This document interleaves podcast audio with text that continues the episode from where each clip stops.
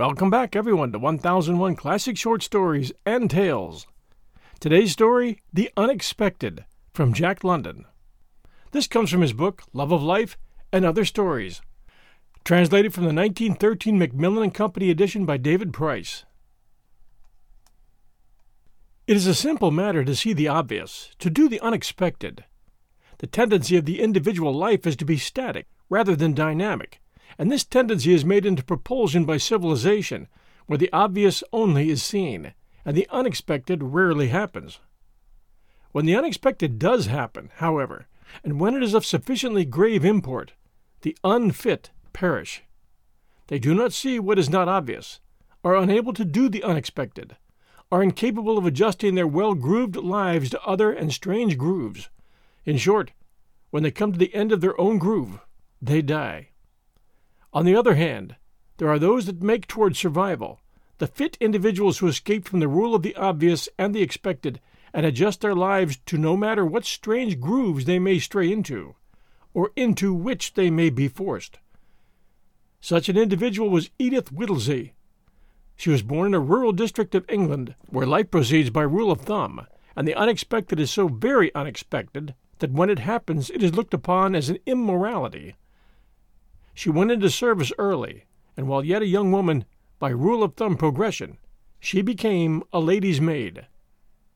The effect of civilization is to impose human law upon environment until it becomes machine like in its regularity. The objectionable is eliminated. The inevitable is foreseen. One is not even made wet by the rain nor cold by the frost, while death, instead of stalking about gruesome and accidental, becomes a prearranged pageant moving along a well oiled groove to the family vault, where the hinges are kept from rusting and the dust from the air is swept continually away. Such was the environment of Edith Whittlesey. Nothing happened. It could scarcely be called a happening when, at the age of twenty five, she accompanied her mistress on a bit of travel to the United States. The groove merely changed its direction. It was still the same groove and well oiled.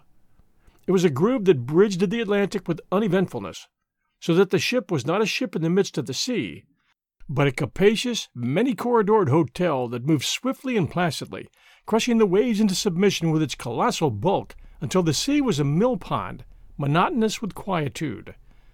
And at the other side, the groove continued on over the land, a well disposed, respectable groove that supplied hotels at every stopping place and hotels on wheels between the stopping places. In Chicago, while her mistress saw one side of social life, Edith Whittlesey saw another side. And when she left her lady's service and became Edith Nelson, she betrayed, perhaps faintly, her ability to grapple with the unexpected and to master it. Hans Nelson, immigrant, Swede by birth and carpenter by occupation, had in him that Teutonic unrest that drives the race ever westward on its great adventure. He was a large muscled, stolid sort of a man, in whom little imagination was coupled with immense initiative, and who possessed, withal, loyalty and affection as sturdy as his own strength. When I have worked hard and saved me some money, I will go to Colorado, he had told Edith on the day after their wedding. A year later, they were in Colorado, where Hans Nelson saw his first mining and caught the mining fever himself.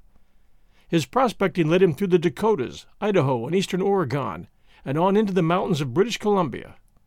In camp and on trail, Edith Nelson was always with him, sharing his luck, his hardship, and his toil. The short step of the house reared woman she exchanged for the long stride of the mountaineer. She learned to look upon danger clear eyed and with understanding, losing forever that panic fear which is bred of ignorance and which afflicts the city reared, making them as silly as silly horses, so that they await fate in frozen horror instead of grappling with it, or stampede in blind self destroying terror which clutters the way with their crushed carcasses. Edith Nelson met the unexpected at every turn of the trail, and she trained her vision so that she saw in the landscape not the obvious, but the concealed. She, who had never cooked in her life, learned to make bread without the mediation of hops, yeast, or baking powder and to bake bread, top and bottom, in a frying pan before an open fire. And when the last cup of flour was gone and the last rind of bacon, she was able to rise to the occasion, and of moccasins and the softer tan bits of leather in the outfit to make a grub stake substitute that somehow held a man's soul in his body and enabled him to stagger on. She learned to pack a horse as well as a man, a task to break the heart and the pride of any city dweller, and she knew how to throw the hitch best suited for any particular kind of pack. Also, she could build a fire of wet wood in a downpour of rain and not lose her temper. In short, in all its guises, she mastered the unexpected. But the great unexpected was yet to come into her life and put its test upon her. We'll return to our story right after these sponsor messages. And now back to the unexpected by Jack London. The gold seeking tide was flooding northward into Alaska, and it was inevitable that Hans Nelson and his wife should be caught up by the stream and swept toward the Klondike.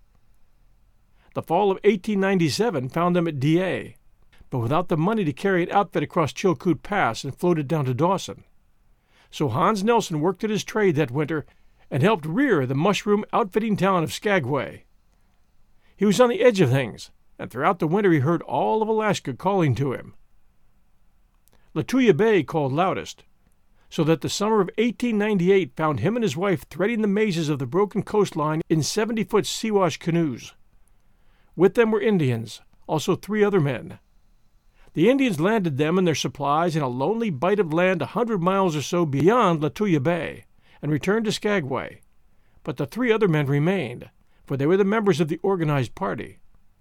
Each had put an equal share of capital into the outfitting, and the profits were to be divided equally. In that, Edith Nelson undertook to cook for the outfit. A man's share was to be her portion. First, spruce trees were cut down and a three room cabin constructed. To keep this cabin was Edith Nelson's task. The task of the men was to search for gold, which they did, and to find gold, which they likewise did. It was not a startling find, merely a low paid placer where long hours of severe toil earned each man between fifteen and twenty dollars a day. The brief Alaskan summer protracted itself beyond its usual length, and they took advantage of the opportunity, delaying their return to Skagway to the last moment. And then it was too late. Arrangements had been made to accompany the several dozen local Indians on their fall trading trip down the coast. The Siwashes had waited on the white people until the eleventh hour and then departed. There was no course left the party but to wait for chance transportation. In the meantime, the claim was cleaned up and firewood stocked in. The Indian summer had dreamed on and on, and then, suddenly, with the sharpness of bugles, winter came. It came in a single night, and the miners awoke to howling wind, driving snow, and freezing water. Storm followed storm, and between the storms there was the silence broken only by the boom of the surf on the desolate shore, where the salt spray rimmed the beach with frozen white. All went well in the cabin. Their gold dust had weighed up something like eight thousand dollars, and they could not but be contented. The men made snowshoes, hunted fresh meat for the larder, and in the long evenings played endless games of whist and pedro. Now that the mining had ceased, Edith Nelson turned over the fire building and the dishwashing to the men, while she darned their socks and mended their clothes. There was no grumbling, no bickering, nor petty quarreling in the little cabin, and they often congratulated one another on the general happiness of the party. Hans Nelson was stolid and easy-going, while Edith had long before won his unbounded admiration by her capacity for getting on with people. Harkey, a long, lank Texan, was unusually friendly for one with a saturnine disposition, and as long as his theory that gold grew was not challenged, was quite companionable. The fourth member of the party, Michael Dennin, contributed his Irish wit to the gaiety of the cabin. He was a large, powerful man, prone to sudden rushes of anger over little things, and of unfailing good humor under the stress and strain of big things. The fifth and last member, Dutchy, was the willing butt of the party. He even went out of his way to raise a laugh at his own expense in order to keep things cheerful. His deliberate aim in life seemed to be that of maker of laughter. No serious quarrel had ever vexed the serenity of the party, and now that each had sixteen hundred dollars to show for a short summer's work, there reigned the well fed, contented spirit of prosperity. And then the unexpected happened. They had just sat down to the breakfast table. though it was already eight o'clock. Late breakfasts had followed naturally upon cessation of the steady work at mining. A candle in the neck of a bottle lighted the meal. Edith and Hans sat at each end of the table. On one side, with their backs to the door, sat Harkey and Dutchy. The place on the other side was vacant. Dennin had not yet come in. Hans Nelson looked at the empty chair, shook his head slowly, and with a ponderous attempt at humor said, Always is he first at the grub. It's very strange. Maybe he is sick. Where is Michael? Edith asked. Got up a little ahead of us and went outside, Harkey answered. Dutchy's face beamed mischievously. He pretended knowledge of Dennin's absence and affected a mysterious air while they clamored for information. Edith, after a peep into the men's bunk room, returned to the table. Hans looked at her and she shook her head. He was never late at mealtime before, she remarked. I cannot understand, said Hans. Always has he the great appetite like the horse. It is too bad, Dutchy said, with a sad shake of his head. They were beginning to make merry over their comrade's absence. It is a great pity, Dutchy volunteered. What? they demanded in chorus. Poor Michael, was the mournful reply. Well, what's wrong with Michael? Harkey asked. He is not hungry no more, wailed Dutchy. He has lost der appetite. He do not like der grub. Not from the way he pitches into it up to his ears, remarked Harkey. He does that just to be politeful to Mrs. Nelson, was Dutchy's quick retort. I know, I know. It is too bad. Why's he not here? Because he hath gone out. Why have he gone out? for the development of der appetite. How does he develop der appetite? He walks barefoot in the snow. Ach! Don't I know? It is der way der rich peoples chases after their appetite when it is no more and is running away. Michael have sixteen hundred dollars. He's rich peoples. He have no appetite. Therefore, because he is chasing der appetite. Just you open der door and you will see his barefoots in der snow. No, you will not see der appetite. Dat is just his trouble. When he sees der appetite, he will catch it and come to breakfast. They burst into loud laughter at Dutchy's nonsense.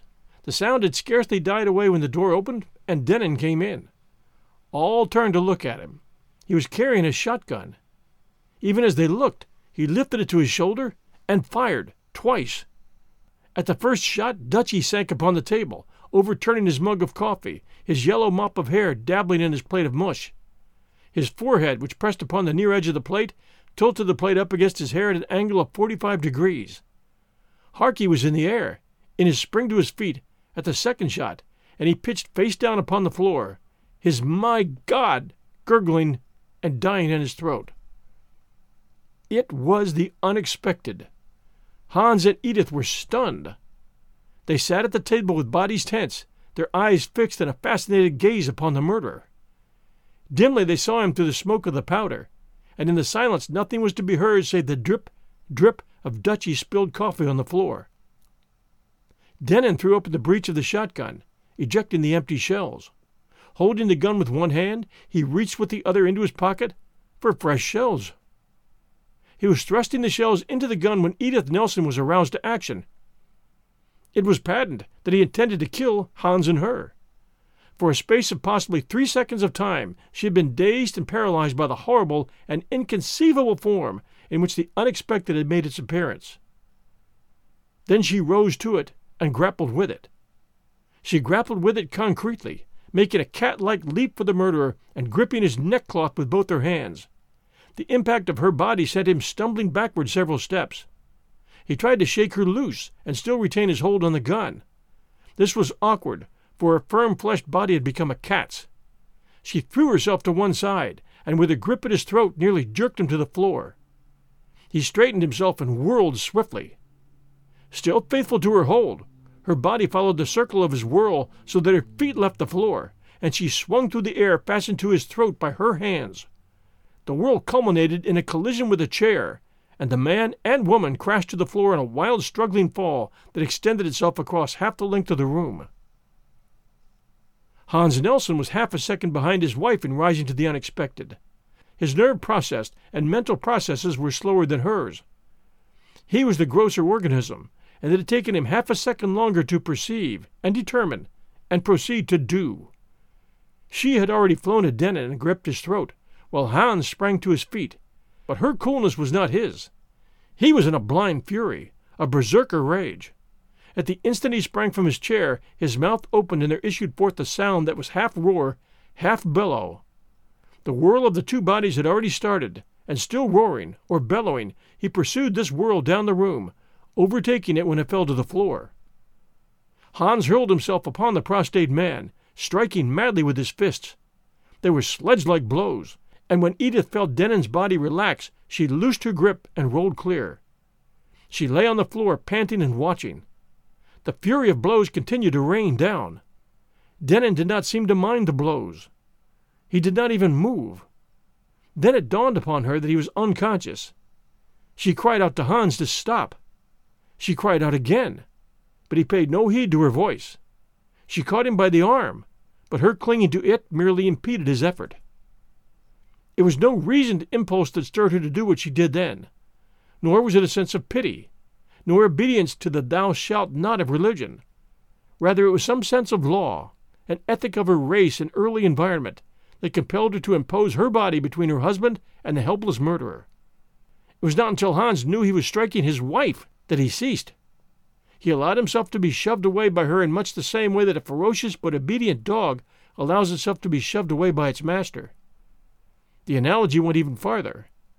Deep in his throat, in an animal like way, Hans's rage still rumbled, and several times he made as though to spring back upon his prey, and was only prevented by the woman's swiftly interposed body.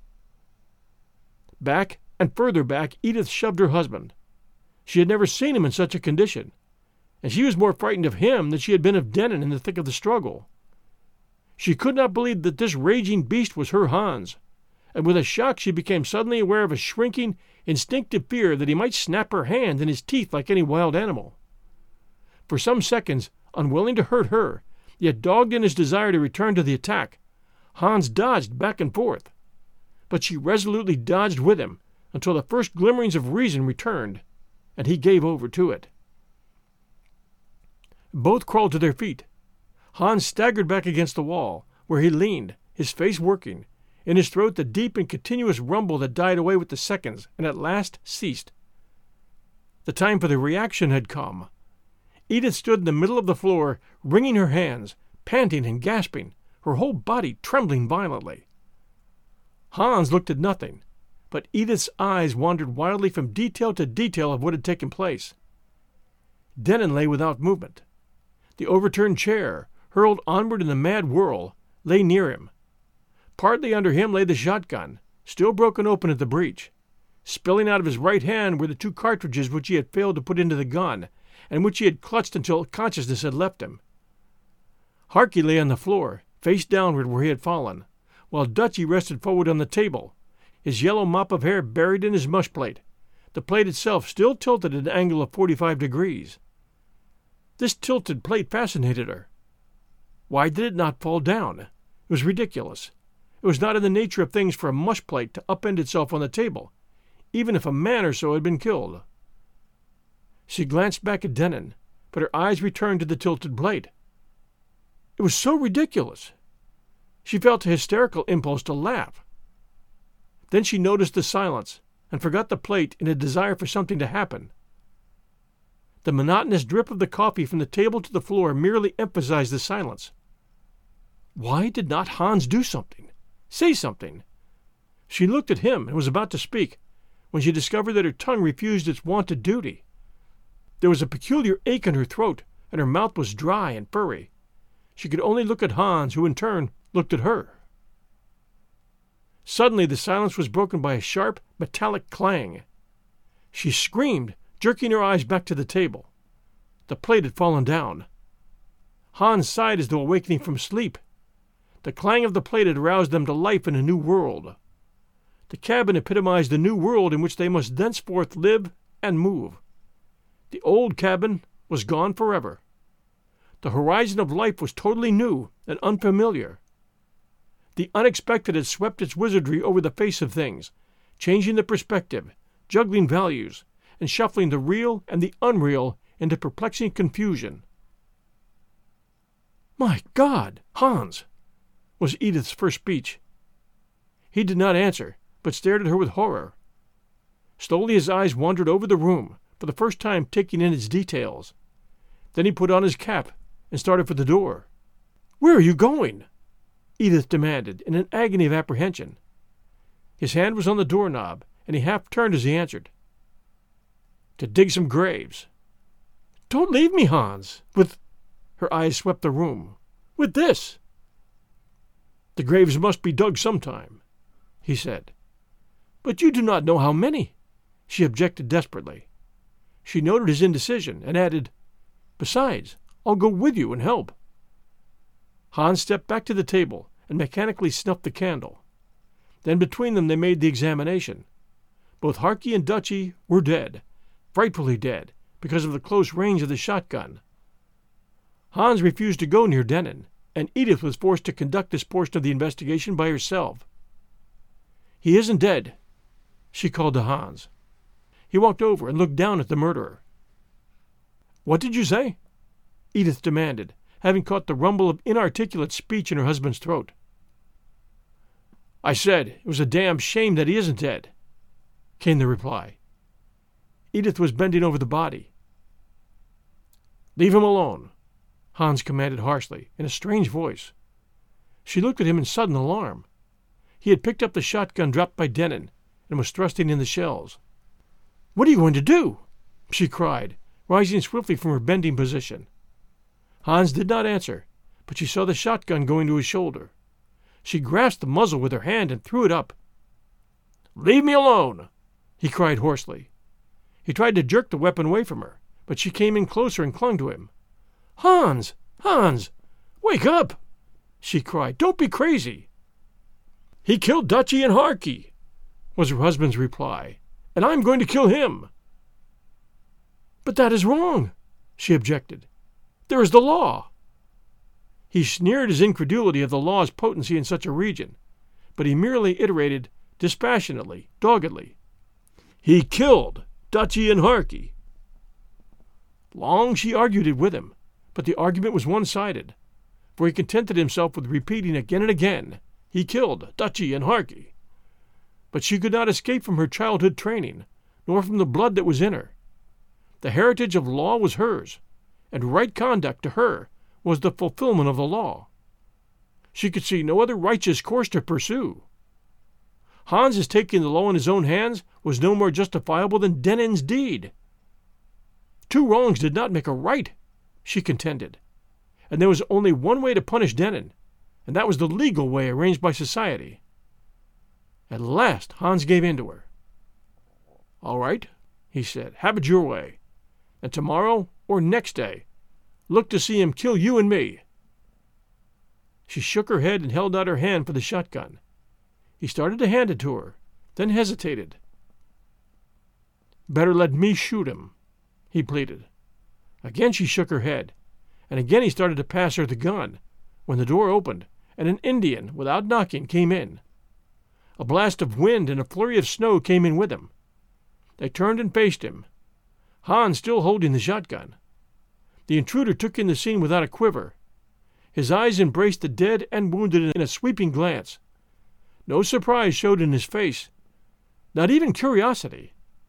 Harkey lay at his feet, but he took no notice of him. So far as he was concerned, Harkey's body did not exist. Much wind, the Indian remarked by way of salutation. All well? Very well. Hans, still grasping the gun, felt sure that the Indian attributed to him the mangled corpses. He glanced appealingly at his wife. Good morning, Negook, she said, her voice betraying her effort. No, not very well. Much trouble. Goodbye. I go now. Much hurry, the Indian said, and without semblance of haste, with great deliberation stepping clear of a red pool on the floor, he opened the door and went out. The man and woman looked at each other. He thinks we did it, Hans gasped. That I did it. Edith was silent for a space. Then she said briefly, in a businesslike way, Never mind what he thinks. That will come after. At present we have two graves to dig, but first of all, we've got to tie up Dennin so he can't escape. Hans refused to touch Dennin, but Edith lashed him securely, hand and foot. Then she and Hans went out into the snow. The ground was frozen. It was impervious to the blow of the pick. They first gathered wood, then scraped the snow away, and on the frozen surface built a fire. When the fire had burned for an hour, several inches of dirt had thawed. This they shoveled out, and then built another fire.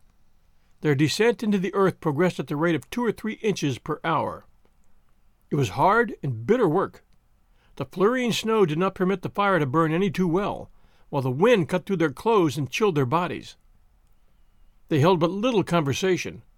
The wind interfered with speech. Beyond wondering at what could have been Dennin's motive, they remained silent, oppressed by the horror of the tragedy.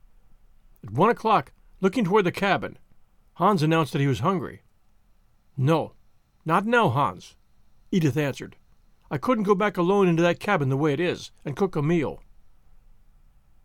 At two o'clock Hans volunteered to go with her, but she held him to his work, and four o'clock found the two graves completed. They were shallow, not more than two feet deep, but they would serve the purpose. Night had fallen. Hans got the sled, and the two dead men were dragged through the darkness and storm to their frozen sepulchre. The funeral procession was anything but a pageant.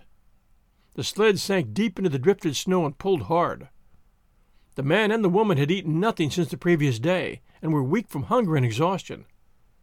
They had not the strength to resist the wind, and at times its buffets hurled them off their feet.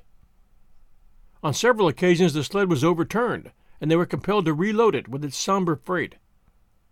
The last hundred feet to the graves was up a steep slope, and this they took on all fours, like sled dogs, making legs of their arms and thrusting their hands into the snow. Even so, they were twice dragged backward by the weight of the sled, and slid and fell down the hill, the living and the dead, the haul ropes and the sled, in ghastly entanglement. Tomorrow I will put up the headboards with their names, Hans said, when the graves were filled in. Edith was sobbing. A few broken sentences had been all she was capable of in the way of a funeral service, and now her husband was compelled to half carry her back to the cabin. Dennin was conscious. He had rolled over and over on the floor in vain efforts to free himself. He watched Hans and Edith with glittering eyes, but made no attempt to speak. Hans still refused to touch the murderer, and suddenly watched Edith drag him across the floor to the men's bunk room. But try as she would, she could not lift him from the floor into his bunk. Let me shoot him, and we'll have no more trouble, Hans said in final appeal.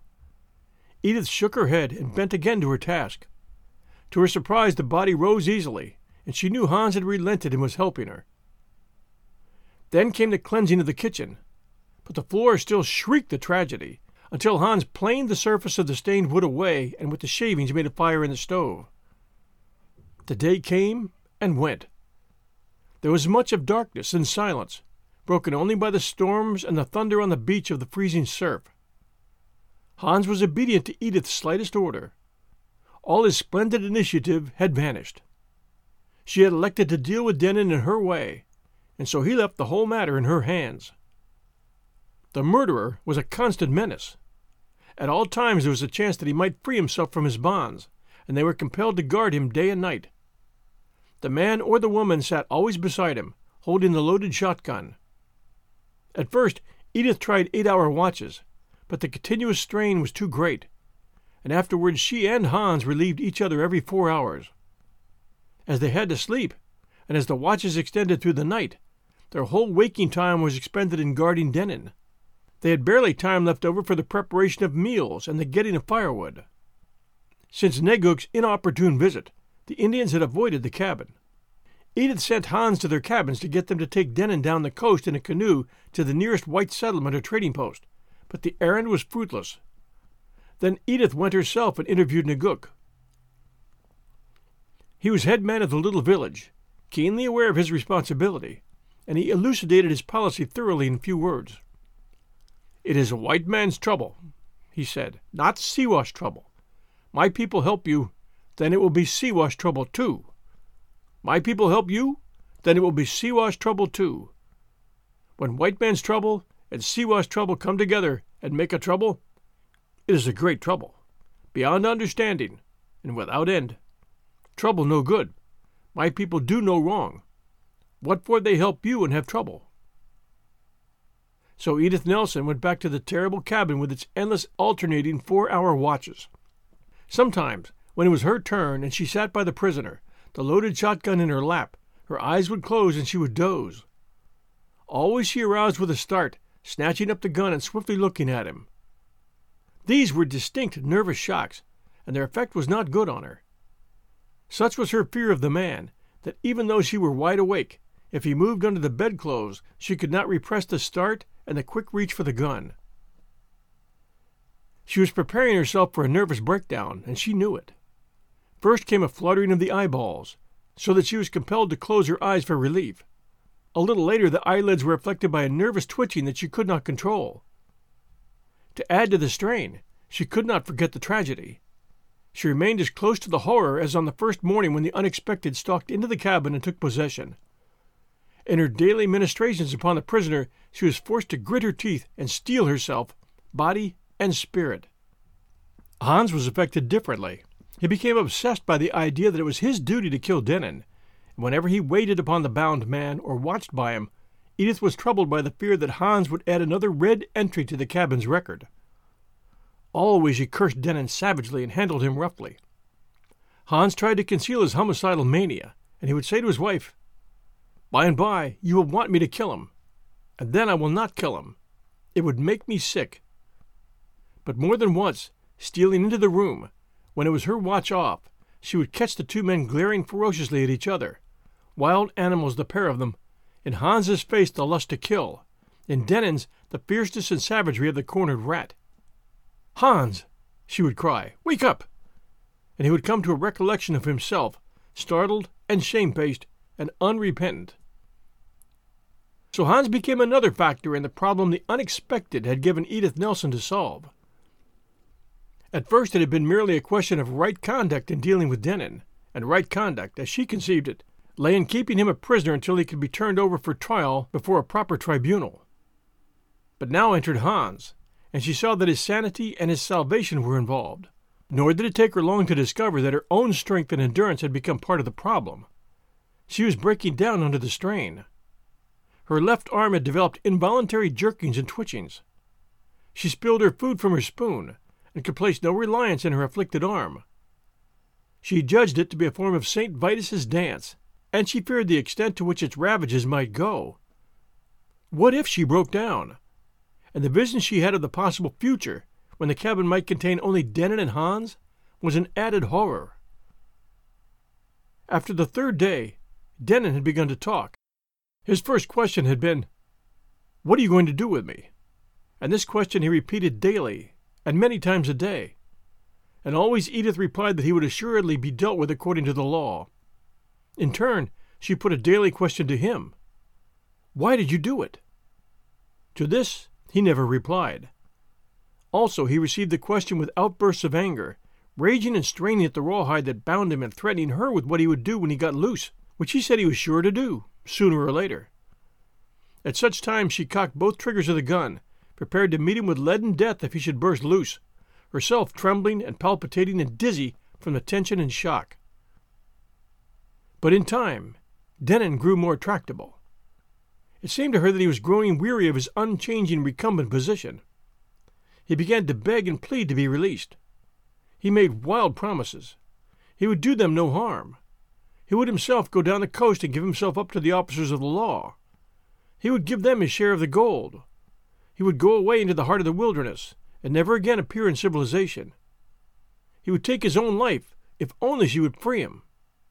His pleadings usually culminated in involuntary raving until it seemed to her that he was passing into a fit. But always she shook her head and denied him the freedom for which he worked himself into a passion. But the weeks went by, and he continued to grow more tractable. And through it all the weariness was asserting itself more and more. I am so tired, so tired, he would murmur, rolling his head back and forth on the pillow like a peevish child. At a little later period he began to make impassioned pleas for death, to beg her to kill him, to beg Hans to put him out of his misery so that he might at least rest comfortably. The situation was fast becoming impossible. Edith's nervousness was increasing, and she knew her breakdown might come at any time. She could not even get her proper rest, for she was haunted by the fear that Hans would yield to his mania and kill Dennin while she slept. Though January had already come, months would have to elapse before any trading schooner was even likely to put into the bay. Also, they had not expected to winter in the cabin, and the food was running low. Nor could Hans add to the supply by hunting. They were chained to the cabin by the necessity of guarding their prisoner. Something must be done, and she knew it. She forced herself to go back to a reconsideration of the problem. She could not shake off the legacy of her race, the law that was of her blood and that had been trained into her. She knew that whatever she did, she must do according to the law, and in the long hours of watching, the shotgun on her knees, the murderer restless beside her, and the storms thundering without, she made original sociological researches and worked out for herself the evolution of the law. It came to her that the law was nothing more than the judgment and the will of any group of people.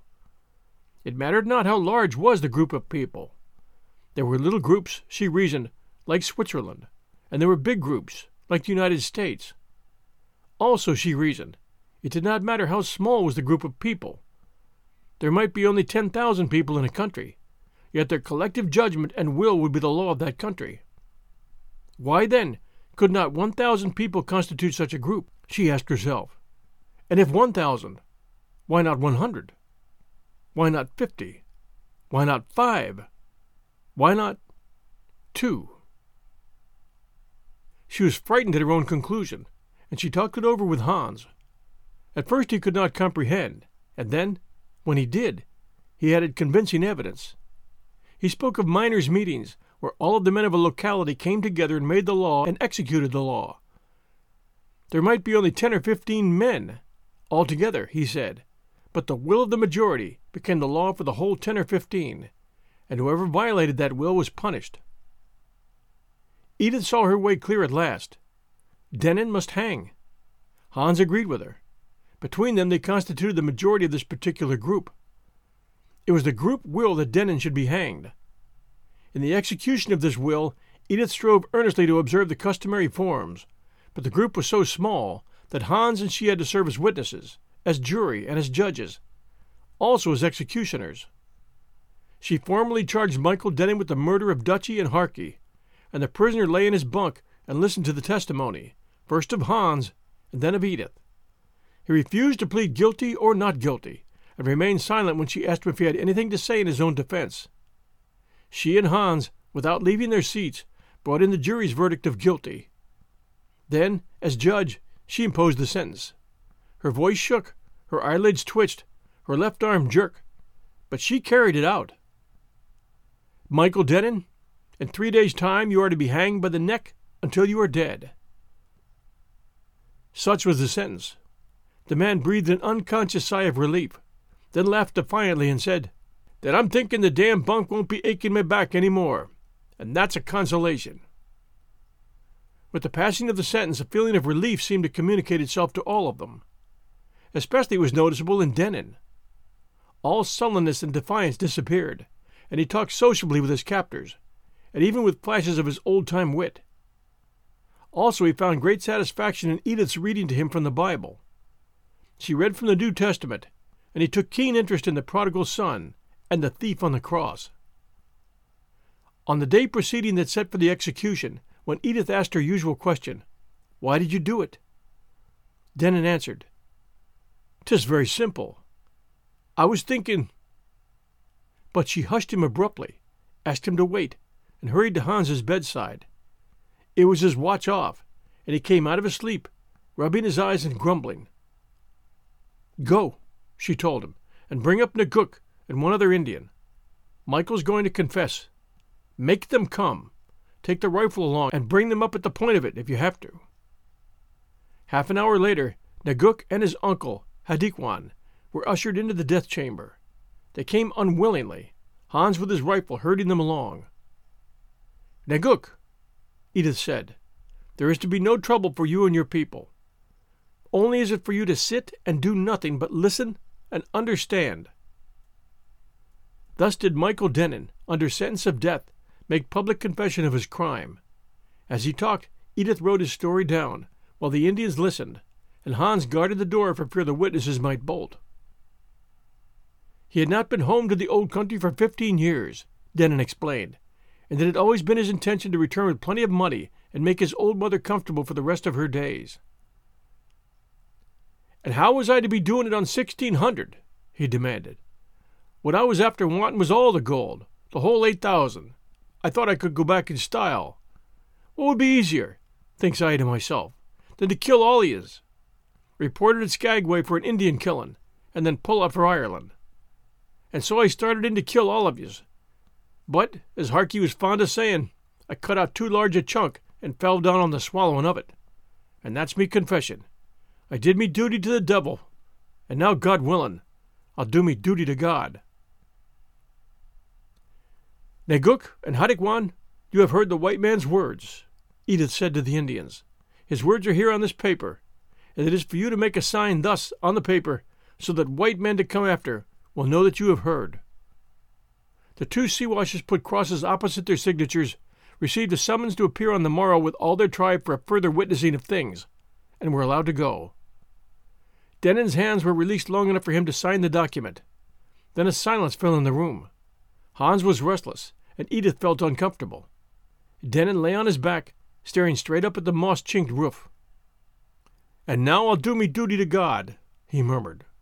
He turned his head toward Edith. Read to me, he said, from the book, then added, with a glint of playfulness, Mayhap 'twill help me to forget the book. The day of the execution broke clear and cold. The thermometer was down to 25 below zero, and a chill wind was blowing which drove the frost through the clothes and flesh to the bones. For the first time in many weeks, Dennin stood upon his feet. His muscles had remained inactive so long, and he was so out of practice in maintaining an erect position, that he could scarcely stand. He reeled back and forth, staggered, and clutched hold of Edith with his bound hands for support. Sure, and it's dizzy I am, he laughed weakly. A moment later he said, And it's glad I am that it's over with. That damn bunk would have been the death of me, I know. When Edith put his fur cap on his head and proceeded to pull the flaps down over his ears, he laughed and said, What are you doing that for? It's freezing cold outside, she answered. And in ten minutes' time, what'll matter a frozen ear or so to poor Michael Dennin? he asked. He had nerved himself for the last culminating ordeal, and his remark was like a blow to her self possession. So far, everything had seemed phantom like, as if in a dream.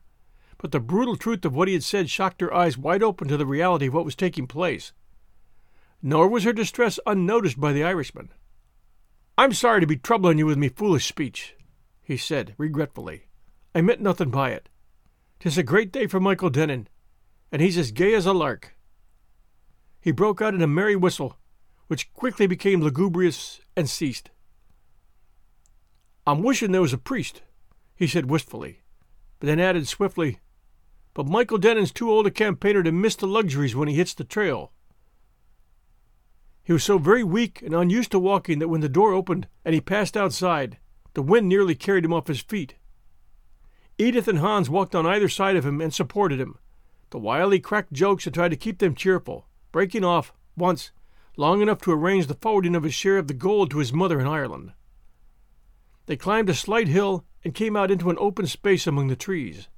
Here, circled solemnly about a barrel that stood on end in the snow, were Negook and Hadikwan, and all the Siwashes down to the babies and the dogs, come to see the way of the white man's law. Nearby was an open grave which Hans had burned into the frozen earth.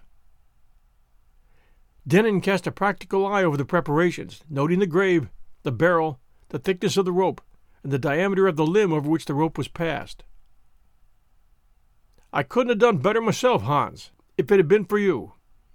He laughed loudly at his own sally, but Hans's face was frozen into a sudden ghastliness that nothing less than the trump of doom could have broken. Also, Hans was feeling very sick. He had not realized the enormousness of the task of putting a fellow man out of the world. Edith, on the other hand, had realized, but the realization did not make the task any easier.